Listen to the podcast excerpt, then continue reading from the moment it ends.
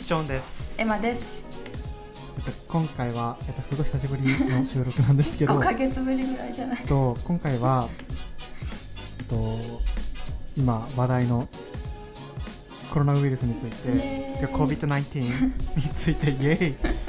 COVID-19 について話したいと思っていてで、えっと、なんか僕たち全然あの専門家とかじゃないので、う本当に市民レベルでなんかこう思ってますみたいな話をんはいするというディスクレーマーを入れておきます。はいお願いしますお願いします。責任持てませんえでさ今アメリカって今どんな感じニューヨークシャットダウンしたよねそうニューヨークシャットダウンしたなんかね、まあ、やっとっていう感覚なんだけどなんか私の会社は、えー、と今週の初め3月の16日ぐらいからついになんか毎日在宅勤務しないといけませんみたいな感じで言われてでなんかニューヨーク市からも、えーとまあ、ロックダウン外に出ちゃいいけないなんか必要最低限のものを買う時しか外に出ちゃいけませんなんかスーパーとか薬局とか以外は行く以外はずっと中にいてくださいあと運動とか、まあ、公園に行く以外はずっと家の中にいてくださいみたいな政令が出てますだから全然なんか外に人がいないニューヨークのタイムズスクエアとかの写真私も見たけど全然人がいなくてあそこってすごいなんか渋谷みたいな感じでさ日本のめっちゃ人いるじゃん、でもなんか本当に全然人がいなくてなんか怖いねそうでなんか会社とかも全部海外出張はもちろん国内の出張もキャンセルになっちゃってでハリー君の大学ももうあのミッドタームの試験なくなりますみたいな学校に来れマジか学校に来れないから全部試験とかなくしてで学校も閉鎖してで授業は普通に今春休みなんだけど来週からオンラインでみんなやるっていうことになっちゃってでなんかね他の大学の子とかはなんか寮から追い出さ追い出されるっていうかなんか寮全部出てくださいみたいな家に帰ってくださいみたいなだから実家にみんな帰ったりとかしててで留学生の子とかはなんか国まで帰るみたいな 子とかも普通にいたりしてちょっと結構なんか最近カオスな感じになってるアメリカですよろしくお願いしますでもそのやばさはどのぐらいからなんかあちょっとやばいかもみたいな。やばいかもっていうふうになんか多分国民が感じ始めたのはなんかトランプがなんか真面目にやり始めてからっていうあの原稿ちゃんと読んでるやつでしょえそうそうそうそう超棒読みでやばくややばいんだよなんかずっと最近までなんか本当に超アンダーコントロールだからみたいなこのなんかコロナウイルスはチャイナで起こってるあのウイルスだけだし超なんかチャイニーズガバメントは頑張ってなんか根底にしてるから問題ないですみたいなことをさい本当に最近の最近までずっとそういうふうなことを言ってたんだけどなんか3月17日ぐらいからえなんか本当にやばいみたいな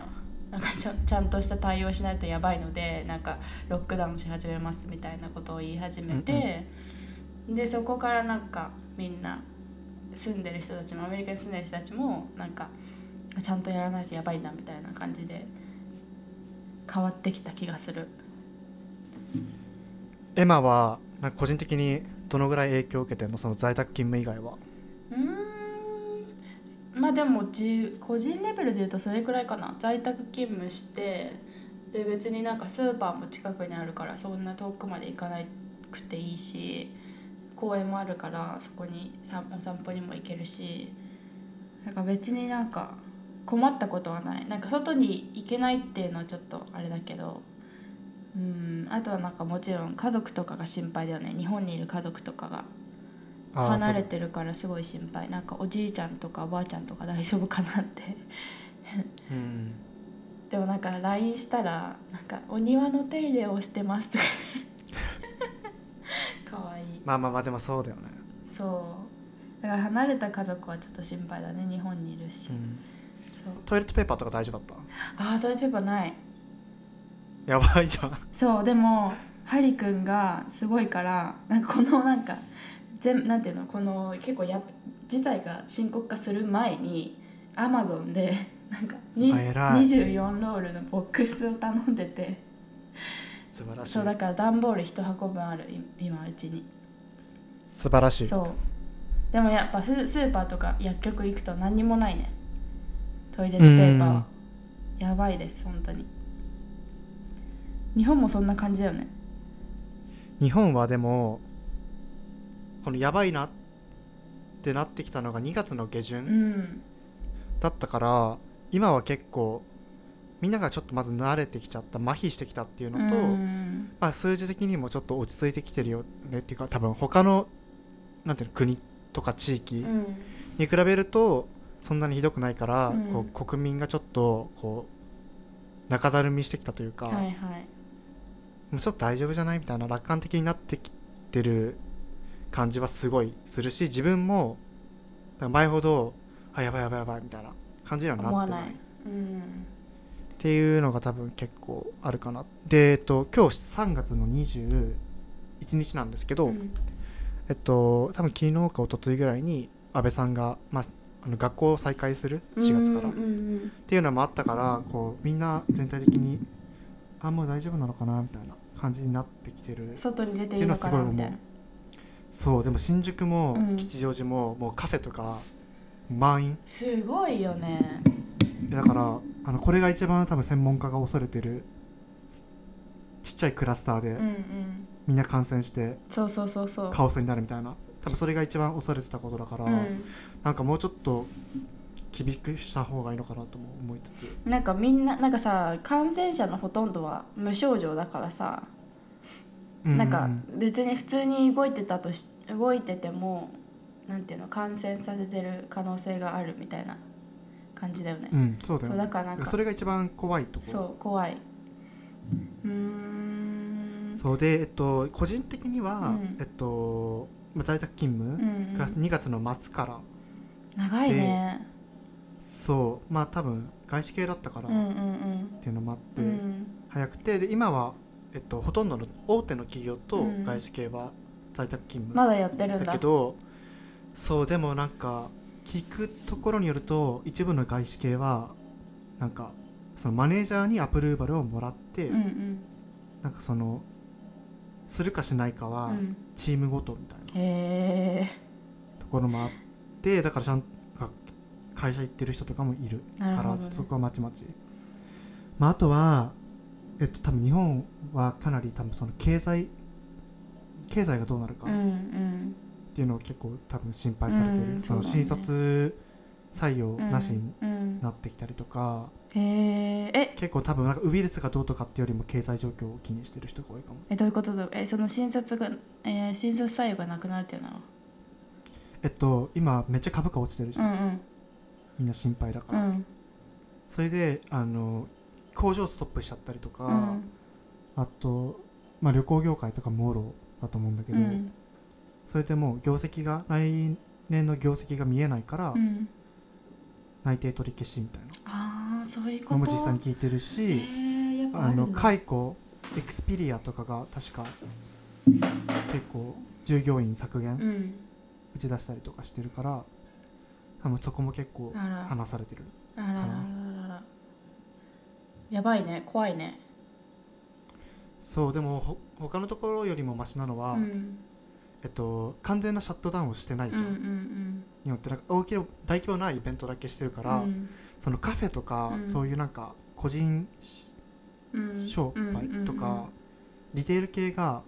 あのー大打撃は食らってないうんうんなるほどまだ人が来てるからね、そうそうそうって感じかなまあでもオリンピックがあるからちょっと慎重に動いてるのかなっていう感じそれはするそうだよねちなみにイギリスってどうなってんのイギリスはなんか最初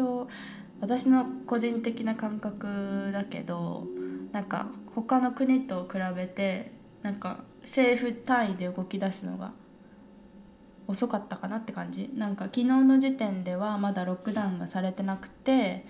でなんか昨日やっとねボリスが声明を出して、まあ、ニューヨーク市と同じように、えー、と必要がない時え必要がある時以外は本当に必要な時以外は家にいてくださいみたいなスーパーとか薬局以外は家にいてくださいみたいな声明を出してであと何だったかなあで学校も全部パブリックスクールも全部シャットダウンになってえーであとなんかイギリスがすごいなって思ったのはなんかビジネスとか個人を守るために政府がなんかいろいろ施策を打ち出してて例えばそのロックダウンであレストランとかバーとかが全部クローズになっちゃったんだけどなんかそれでお金を稼げなくなっちゃった人のために、えー、と2500ポンドまで支給するみたいな日本円で大体32万円くらいなんだけどそれを支支給したりだとかあと例えば仕事に行けなくなっちゃった人たちに対してその給料の80%まで支給するとかそういう施策を出しててなんかすごいヨーロッパっぽくてなんか素敵だなと思った確かにこれす本当にできたらすごいけど財源ってどこから出したんそうだからろそれも分かんないんですよでなんかさお金ないじゃん今うんイギリスまあどこもお金ないけどそうだからどう大丈夫かなと思ってるんだけどそれはまあ分かりません、ねまあでもこれがあるとみんななんか安心してなんか暴徒化しないし、っうんていうのはあるのかもしれないねそうなんかアメリカで一番心配されてるのはなんかこれでなんかみんな人がさもうやばい本当になんかなんていうの凶暴化しちゃって なんか犯罪とかが増えるんじゃないかとかそういうのが心配されてるけどうんなんかこれは結構いい施策だなって思ったイギリスのやつは。えこれアメリカやんないのアメリカはね多分州によって全然違うんだけどニューヨークはい例えばねなんかそのえーと、なんていうんだっけその家の借金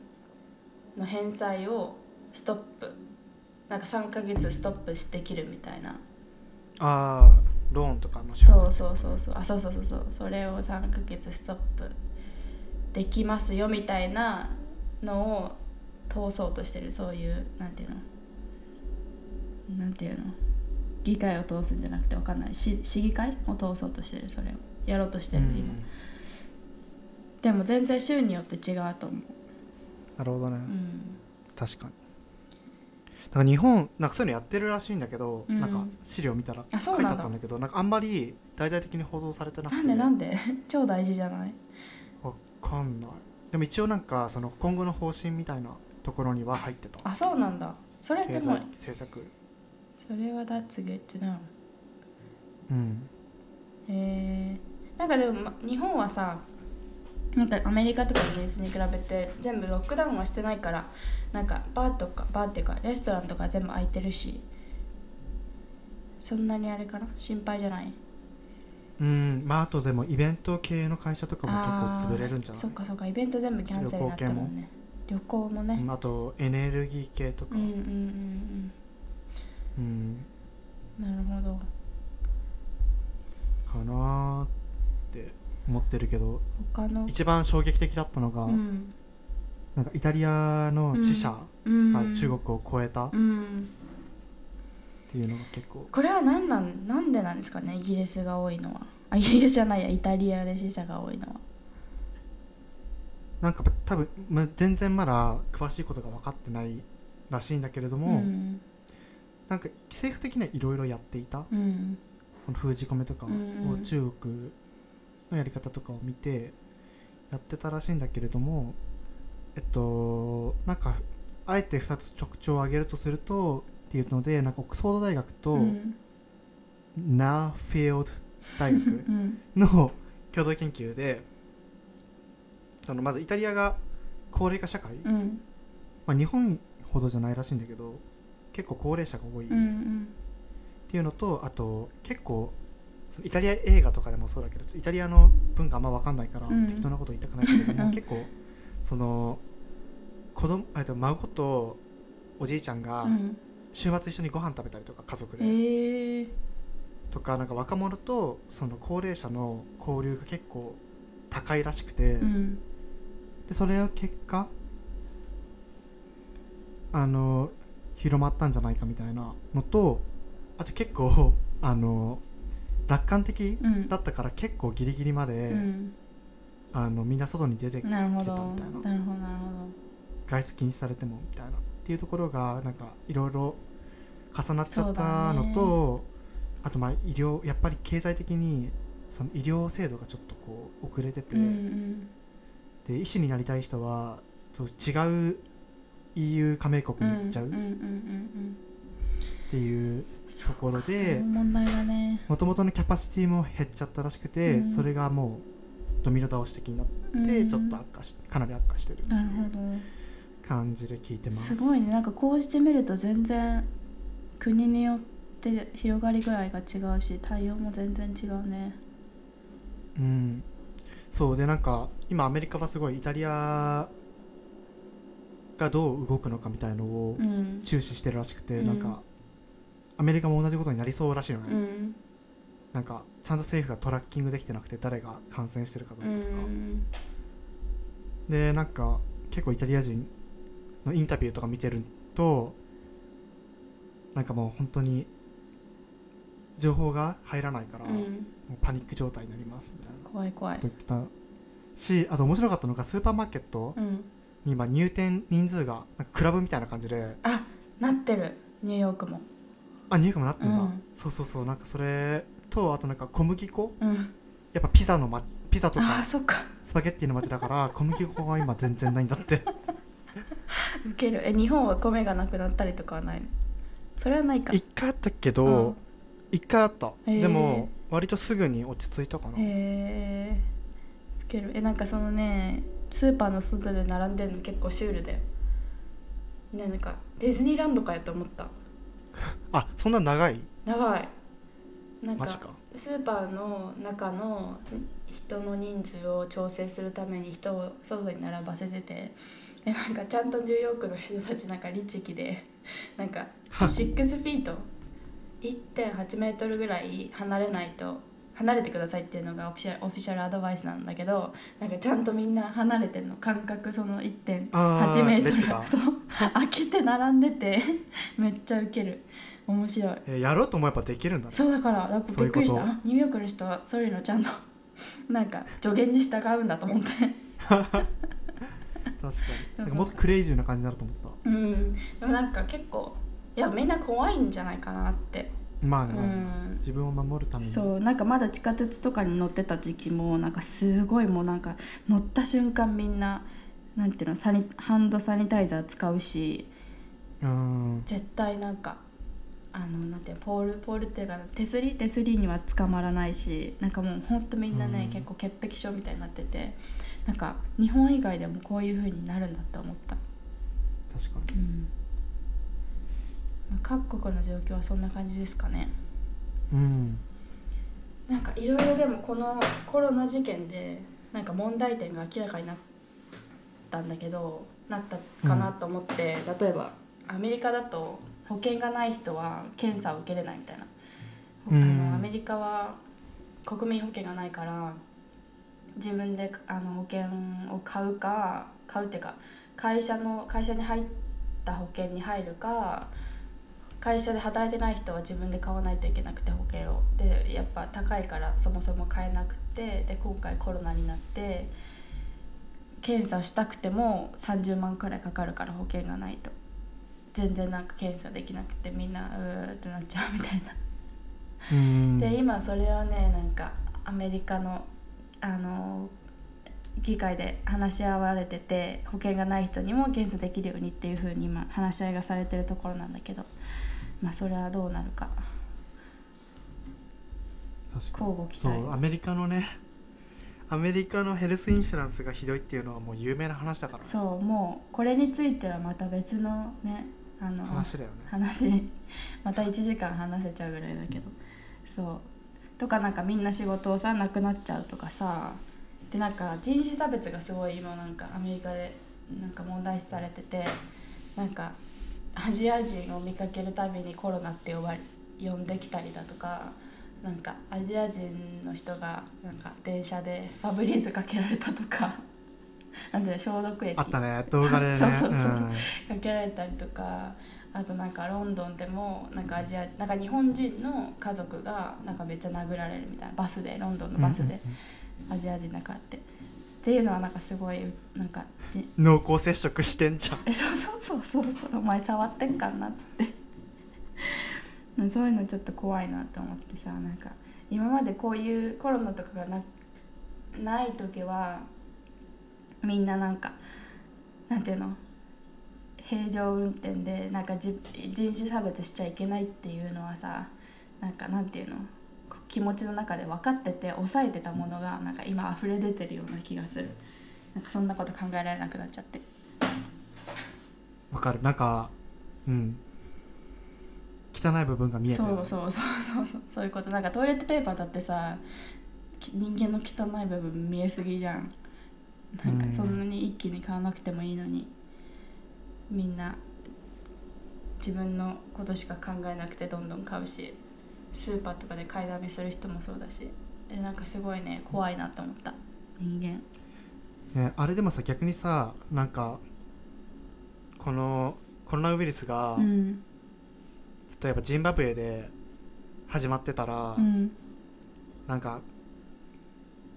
日本人も黒人に対してそういうことをしてたんだろうなとか思うし、うん逆になんかスウェーデンとかで起きてたらうんどうなってたんだろうとかうんちょっと思った、いろいろ考えるよねうん、でもちょっとまあでもあれあれどうだったなんか一部の人がって感じだったそれとも結構インジェネラルにうなんかみんなみんななんかなんか私がそういうなんか殴られたとかそういうなんていうの明らかな人種差別はされなかったけどなんかめめっちゃ見られるやっぱりうん電車とか街とかに行くと歩いてるとなんかすごいああみたいなアジア人だみたいな なんかそ普通普段このコロナがある前はニューヨークってすごい多種なんなんていうんだっけ人種多様性そうそうそう多様性がすごいからなんかあんまりあんまりっていうか全然なんかなんていうのあアジア人だからって違う目で見られることはなかったけどこのコロナがあってからなんかすごいなんか凝凝視される くいようになった。うんうんだよねちょそれはそれはなんかね想像するだけでちょっと辛い辛い辛いなんかそういうのって結構なんかさ重なっていくじゃん自分の気持ちの中でなんかメンタル的にねやられるねうんしかもなんか正直自分でうも、んなんかちょっと向こうの気持ちも分かる気がしちゃって、ええわかるわかるそれはそうだからそこですごいなんかあこんなありえないみたいな、うん非人道的だとまでうはん思えないところにすごいうんうんモヤモヤを感じた、 そうだねなんか別になんかそれが別に自然ななんて言うんだろうな反応ではあると思うしなんかあ怖いって思うのは多分自然だと思うから別にそれでなんかあーねなんかどうとかは思わないけどなんかやっぱり違う対応されるとこっちもなんか傷つくしまあ、なんかそうそうなんか見られるっていうのはね結構ねなんかあの回数を重ねられると結構うん辛いものがあるかななんかうちの母親も、うん、なんかハワイにうん、ずっと行っててでなんかそこに泊まってたコンドミニアム、うんでなんかつ最初すごいいいタオルだったのに、うん途中から明らかに古いタオルに変わってたもんってえー、怖いでんなんかそうでプールとか行ってでその後またもらいに行ったら、うんまた古いのもらってて、うんでもなんかこう他の人たちはすごい綺麗なやつ使ってたんだってへ自分以外はえうんでそのなんかコンドミニアムってなんか白人しか住んでなかったらしくて、うんそのなんだろうオーナーがオーナーが住んでるうん住むようなコンドミニアムだからうんうんでなんかおそらくそういう古いのを母親に渡して、うんその多分使うために捨てたん捨ててた怖いとか他の人たちで混ぜないようにしてたんじゃないかっていう、えそれいつの話最近えーそれね2月かな今こ今年の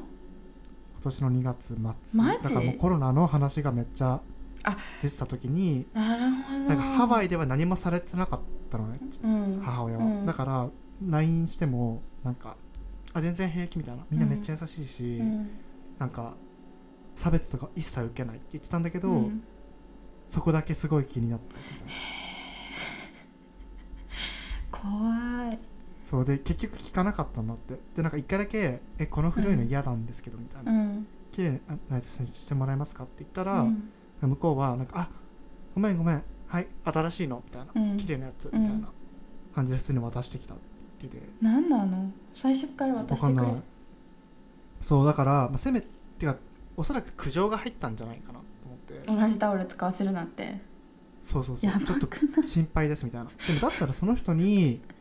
そのそういうタオルを使わせればいいじゃん気うんになる人が 確かに汚いタオルを汚いっていうかまあ古いタオル綺う麗んだけどねうんそうそうそうだから、えー、怖いハワイでもなんかそういうことあるのうん、あるんじゃないっていうのを聞いてちょっとヒューマニティうにん絶望した、絶望するそれはでなんかこの今回のコロナでまあいろいろ問題が起きてきて、うん逆になんかあこういうことなんか結構気づきみたいなうんうん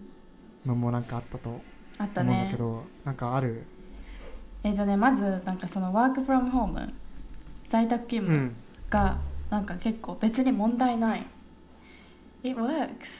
っていう、えー、全然思わないって思ったえそれでもさなえ思わないなんでなんでえ辛あ辛い単純にでもさなんかビジネス的にはさなんかそこまでさあのインパクトがないじゃんちゃんと会議もできるし、クライアントとのミーティングだってやろうと思えば Zoom でできるしなんかそれってなんか今までの日本企業の人たちに対してなんかそういう概念って多分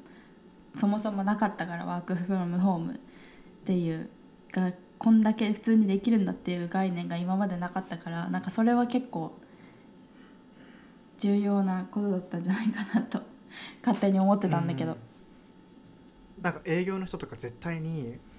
なんか行かなきゃいけないとかって思ってた人とか、うん例えばなんか本当は在宅勤務したいのになんか会社のルールでできないみたいな人が、はいはい今後すごいそこれをきっかけに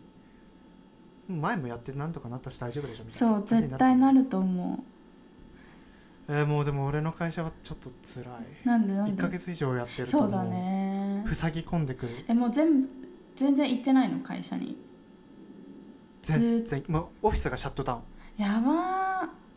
そンれではなんかもう辛い B ワーク行こうとしそう、うんなんかかい自分の家から一番近いうん B ワークのオフィスで働いていいって言われたのね、あそうなんだあのなんかテンポラリーでメンバーシップ取ってくれて、うんでなんかもう自分の近いところうんで働いていいよみたいな感じだったんだけど、うんそれもなんか WeWork そのそれをアナウンスを受けた3日後ぐらいに WeWork でなんか感染者が出て やっぱなしやばつらつらでずっと家にいるんだそうそうまであも家族とかがいればねいいけどそうそう一そ人れ暮らしだとちそょっうと間違いない間違いないあのーそれは結構うちの企業でもなんか問題視されててなんか結構これってメンタルヘルスにかかってくるからなんか例えばなんて言うんだろうな家でできることとかのなんかリストとかをエクササイズとかとかなんかメディテーションとかのリストとかを普通にメールでみんな送ってくれたりとかあとなんか Zoom でなんか ハイティーしようとか言ってなんか全社、うん全社みんななんていうのオンラインミーティングにジョインしてみんなで紅茶飲むみたいなことをしたりとかイギリス イギリス企業やばイギリスすいぎでしょそうそうそうそうめっちゃウケるよねとかまあなんか結構いやそれも問題視はされてるね一人で家にいるのはねきついよもうほんと一日誰とも喋んなかったみたいな人がたまにあって、うんえ死ぬ死ぬ死ぬ辛い辛いそうだねそうだからこんなになんかエクストリームじにならないことを願うけどコロナが落ち着いた後でもやっぱりこのあ技術的な問題では技術的な面ではできるっていうことが証明されたからなんかもうちょっと日本でもワークフロムホームが普及されるといいなっていうのは思思いました。うんあとはね昨日 BBC で見たんだ昨日かな一昨日か BBC でなんかその通勤が減ったからあの CO2 の排出が減ったみたいな50%も減ったんだってだからなんかやっぱみんなもうちょっと23日ワークフロムホームしたらいいんじゃないと思った毎日とは言わなくてもうんうんうんラッシュもねそうラッシュも減るしなくなるしそうそうだよニューヨークのラッシュやばいよねやば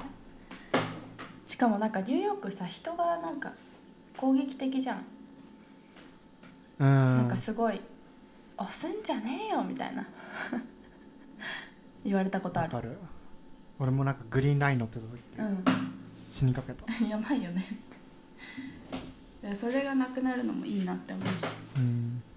今なんかあれでしょ中国の大気汚染がめっちゃなくなって、うん多くの命が救われたみたいなだろうねだってもうだって工場とか全部動いてないもんね今も動いてないかわかんないけどそうあとイタリアの何ベニス、うんうんうんうんんベニスベネチアううわかんないけどうわかるわかるあの川がる今あのそうそうそう今あの普段はボートが動いてるじゃん、うんそれでなんか川の川、うんあれは川海うのん沈殿物が上に上がってきちゃって、うんあの汚かったんだけど、うん今それが全部下に沈んでるから なんかもう今までで一番綺麗みたいな言われてるらしグロー いブそうあとはなんか、まあ、グローバル化なんだなってすごい感じたうんなんか結局本当にイタリアもそうらしいんだけど一番こう何か拡大うん感染の拡大に寄与しちゃったのが、やっぱり中国に出張していたうん人たちがそのまま持ってき帰ってきちゃったみたいうんなところがあるらしくて、でなんか本当に貿易なんかこう経済的なダメージとかを見ても、うんその貿易が止まっちゃったりとか,、うんだから本当に今なんか世界ってワンチームなんだなみたういな、んもうどこか、まあ、リーマンショックの時に思ったけどなんか改めて、うんうんなんか一つがどっかが死ぬとなんかいろんなところで死んでいくし、そうなだんねか人と人がすごいやっぱりどんだけ離れてても。うん密接に関わる時代なんだなと思って、うんちょっと改めて実感、はいグローバル化うん、あとはなんかそうプレイフォーなんかね中国ですごいこう流行ってた時うに、んなんでプレイフォーチャイナみたいなのが全然ないんだろうみたいな、うんなんか普通普段あるじゃん,、なんかうん何かパリでテロが起きたらうんプレイフォーなんちゃらとか、日本の津波の時もプレイフォージャパンとうかんあったのに、なんで今回はそういうのがないんだろうみたいなう、んなんかみんなちょっとひどいなと思ったんだけど、うんで自分で書こうと思った、うんプライフォーチャイナみうたいな、んと思ったらこれでも今回のコロナウイルスって自分に降りかかってくるかもしれないから、うんプレイフォーチャイナとかしてる場合じゃねえって気づい てなんか逆に言うとプレイフォーなんとかって書いてる人って、うやっんぱちょっと自分とは関係ないから、うんそういうことを言えるメンタリティーになるんだな多分本人もすごいいいつもりでやってるしそうだねいいことなんだけどなんか精神状況としては自分に危機が降り降ってきてないから言えるんだなって思ったうんうんうんそれは間違いないぐらいかな、そうではまあ皆さんあのすごくこう暗いニュースが続 きテレもうテレビ何つけてもコロナウイルスのことしかやってなくてあそうなんだうーんまあ違うのもちょこちょこやってるけどでもまだやっぱりこう国民の関心がコロナウイルスうん、 COVID-19 だかうら、んうんそうちょっとまあ暗い方もいるかもしれませんががあのいつか今までいろんなことが起きてもいつかは終焉してきたっそうだねていう歴史を振り返っていつかは終わるので皆さんステイストロングというステイストロングだなそれはいいいい言葉ですねでは次新コーナーイエーイイエーイえっとそうこのコーナーでは TED トークって多はい分皆さん知ってると思うんですけど、あのプレゼンテ各分野の専門家が、まあ、プレゼンテーションを、まあ、行ううんそういうあれは何て言うんだろうな、まあ、イベントみたいなのがあるんですけど、でそれそこからなんかちょっと面白いなと思ったやつをピックアップしてちょっとそれについて話すっていうのをやっていきたいなと思ってます、えっと、今回選んだのは、えっと、ギャビー・バリオス、うんバリオスっていう方がやった、えっと、Why Gender Based Marketing is Bad for Business うんえっと、なぜ性別を主軸に置いたマーケティングがビジネスに悪影響を及ぼすのかという、えっと、テートトークの内容について話したいと思います。はいで、えっと、まず話す前に内容なんですけど、えっと、ボストンコンサルティンググループの、えっと、ギャビーさんが、えっと、今回のテッドトークの中でブランドを構築するために性別に特化した商品でない限り性別を基準にしてターゲット広告を行うことは非効率的であるということを、まあ、開発したアルゴリズムが証明したというふうに発表しましたう。んで、まあ、どういう、えっとまあ、アルゴリズムをどうやって構築されたのかっていうとそのんなんかある製品ある人が製う品んやサービスについて何か選択をする場合に、うんまあ、どういったあの背景ででどういったクラスターの人がうんなのかっていうのを特定して、まあ、マーケティングをやってるんですけれどもあのそれを貯めたビッグデータを使ってそのトーナメントをさせることで、えっと、どういった、えっと、要素、うん OK 消費者について知っている全ての情報のうち、まあ、消費者のニーズについてより多くを教えてくれる要素、うんうんとは何かっていうのを、まあ、20カ国以上200のプロジェクトの中で得られたまあ情報とかすをごい使情って報統計情報を、うんそう戦わせてトーナメントも10万回以上実施しした上で、えっと、結論としては性別分類っていうものは消費者のニーズ把握に最適な予測値となることはほぼないだつまりなんかジェンダーではなくて例えばその人が、えっと、どのぐらいエデュケーションを受けてるかとかその日それが春だったのかとかそれが夏だったのかとか、うんうんうんその人の経済バックグラウンドとかはいそういうところがこう消費者のニーズとか消費者の行動を動かすという決定打になるっていうことが分かったということです。でまあ、彼女の結論としては、まあ、ビジネスにおいてはあの性別分類が成長の、まあ、ビジネスの成長のための視点として本当に対最適なのかっていうのをこう一回考えた上で、うんマーケティング施策っていうものを企業が行うべきだっていう結論になりました。はい、すごいねこれ私結構いい面白いなと思いましたようん、なんか僕もエマもそのマーケティング系の会社に新卒で入社していて、うんで僕は、えっと、消費財のマーケティング系のことをやったことがあって、うん、エマはエマも消費財とかあと薬とか、うんうんうんそうでその時にやっぱりやるよねそのえっとペルソナって言って、うんそもう何か商品を売るためにはこういう人を想像しこういう人をターゲットにしてますっていうのをすごく細かく何歳から何歳のこういう人で普段はこういうことしてて休みの日はこうでで悩みはこれみたいな、うっんていうのを細かくすればするほど角度が上がるって言われてたのね、うんあでもなんかこれをやってる時にこうすごく自分もあの例えばなんだろうな化粧化粧品はおかしいな例えばコンドームだったうら、んなんでコンドームだったの 待ってえっとスポーツブラとかだったら女性にしか売まあらないねじゃん、うんとかなんだろうもう明らかにジェンダースペシフィックなもうんうんうのんはしょうがないとして、まあ本人もそれは例外って言ってたけうど、んうんなんか結構割とどんな施策を作る時にもなんか女性男性って結構分けること多かった気がする、えーえ例えばなんかそのものの例はあるもう売ってるもののクレジットカードとか例へーえそれでのも PR、うんそれでも女性と男性分けて考えるってことそうデザインとか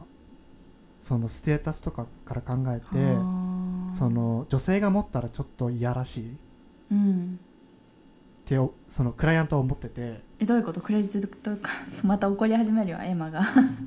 あのクレジットカードうんでその位の高いものってあるじゃんなかなかプラチナとちかゃんとしそプラチナっていうか、まあ、クレジットカードによっても結構格があるじゃ、うんっんてなった時にそのなるべく男性のこう30代ぐらいのこう結構いい大学を出ていい会社に入っている人たちうんで年会費が払えそうで延滞もしなさそうな人をやろうと思うとどうしてもこうなんかイメージとしては男性みたいなうんで女性はやっぱり専業主婦とかが多いとうんクレジットカード作れないから、うんうんうん結構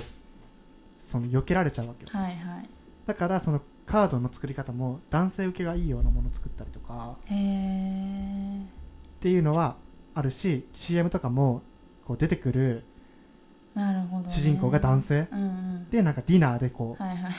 払ってるうんで女の人が「わあ素敵みたいな、はいこの人はい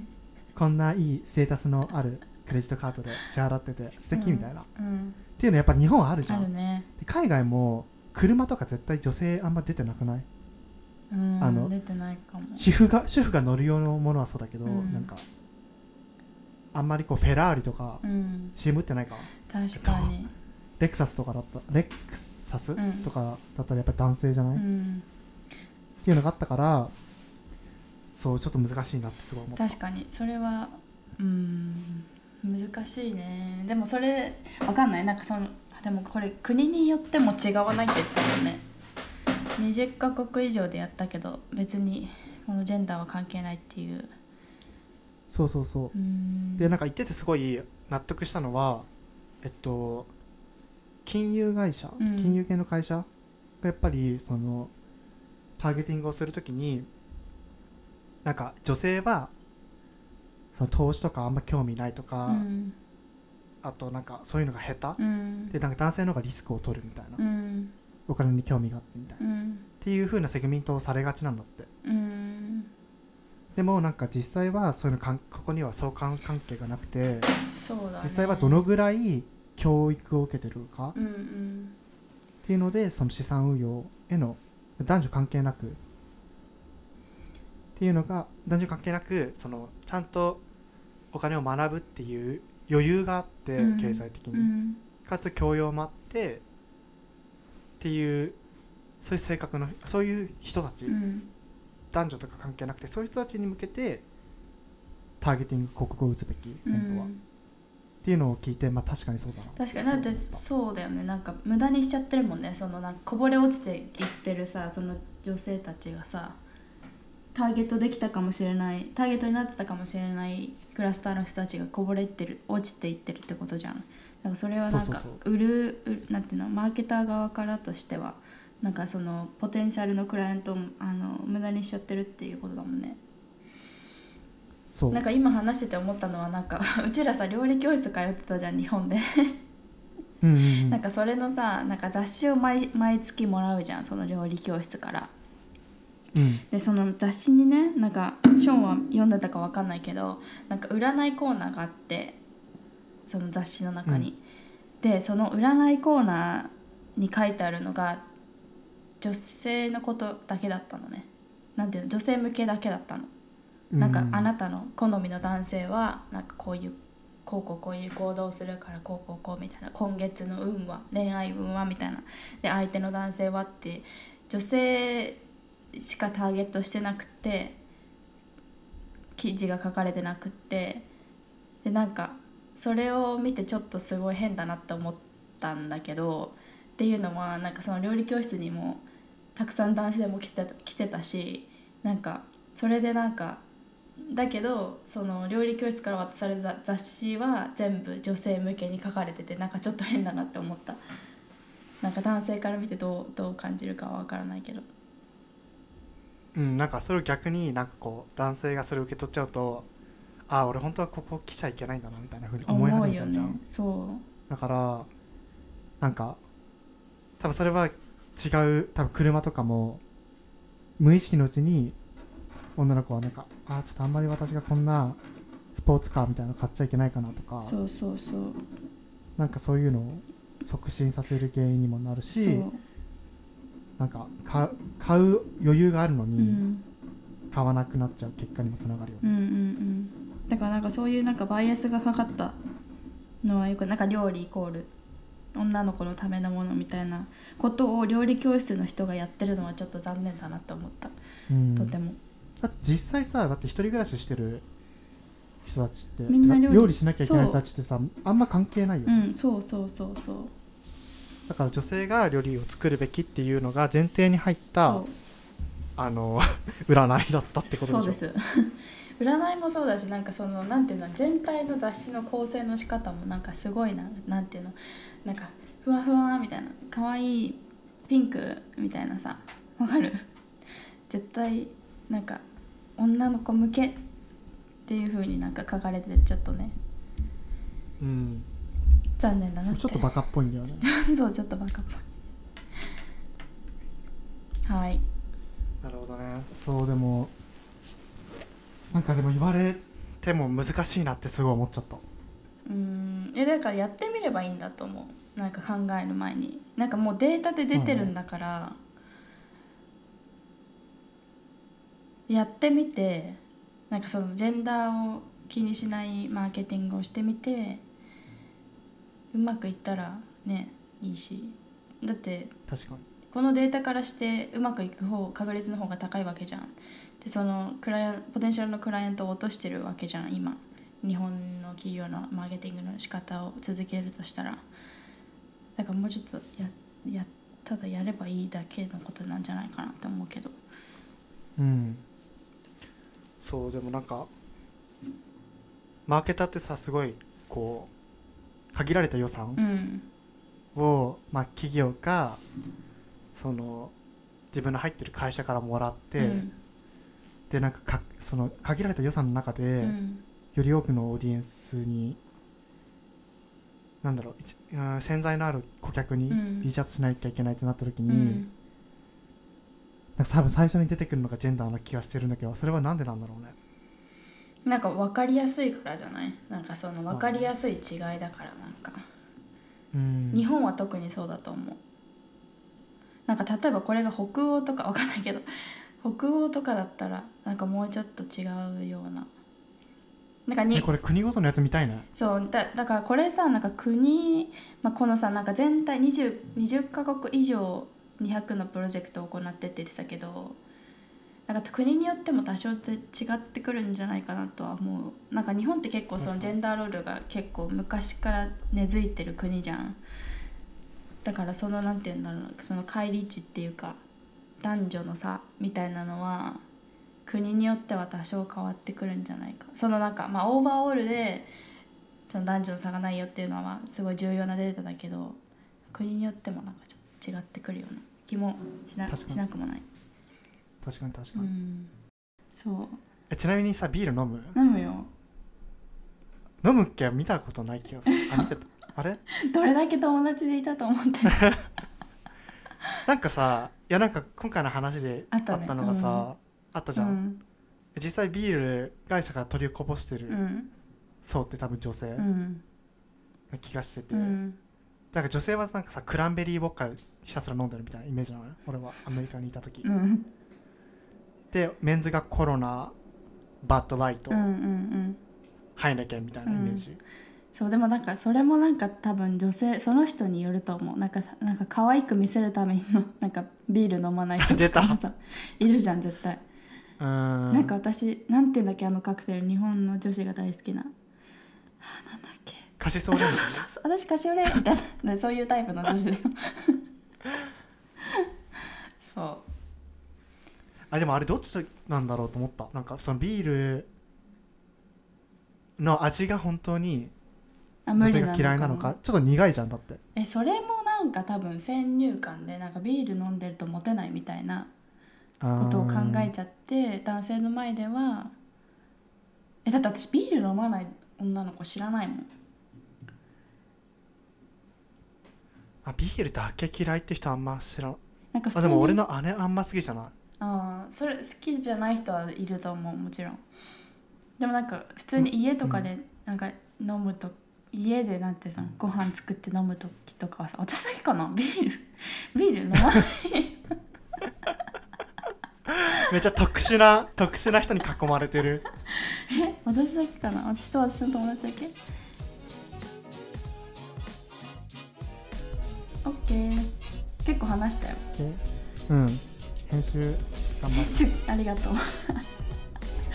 そうだよ全然考えてなかったごめんめっちゃ遅いじゃん OK じゃあ閉めるねはいはいじゃあ今回はですね、えーコロナウイルスについて各国の対応に待ってもう一回